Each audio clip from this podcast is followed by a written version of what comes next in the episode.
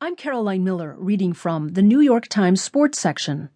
Bringing Down a Tennis Goliath by David Waldstein. After four grueling hours spent fending off a relentless adversary who refused to submit, Rafael Nadal saw the ball exactly where he wanted it, practically on a platter and ready to be plucked. It was 6 6 in the fifth set tiebreaker at the end of one of the most compelling matches of this U.S. Open. Nadal, the number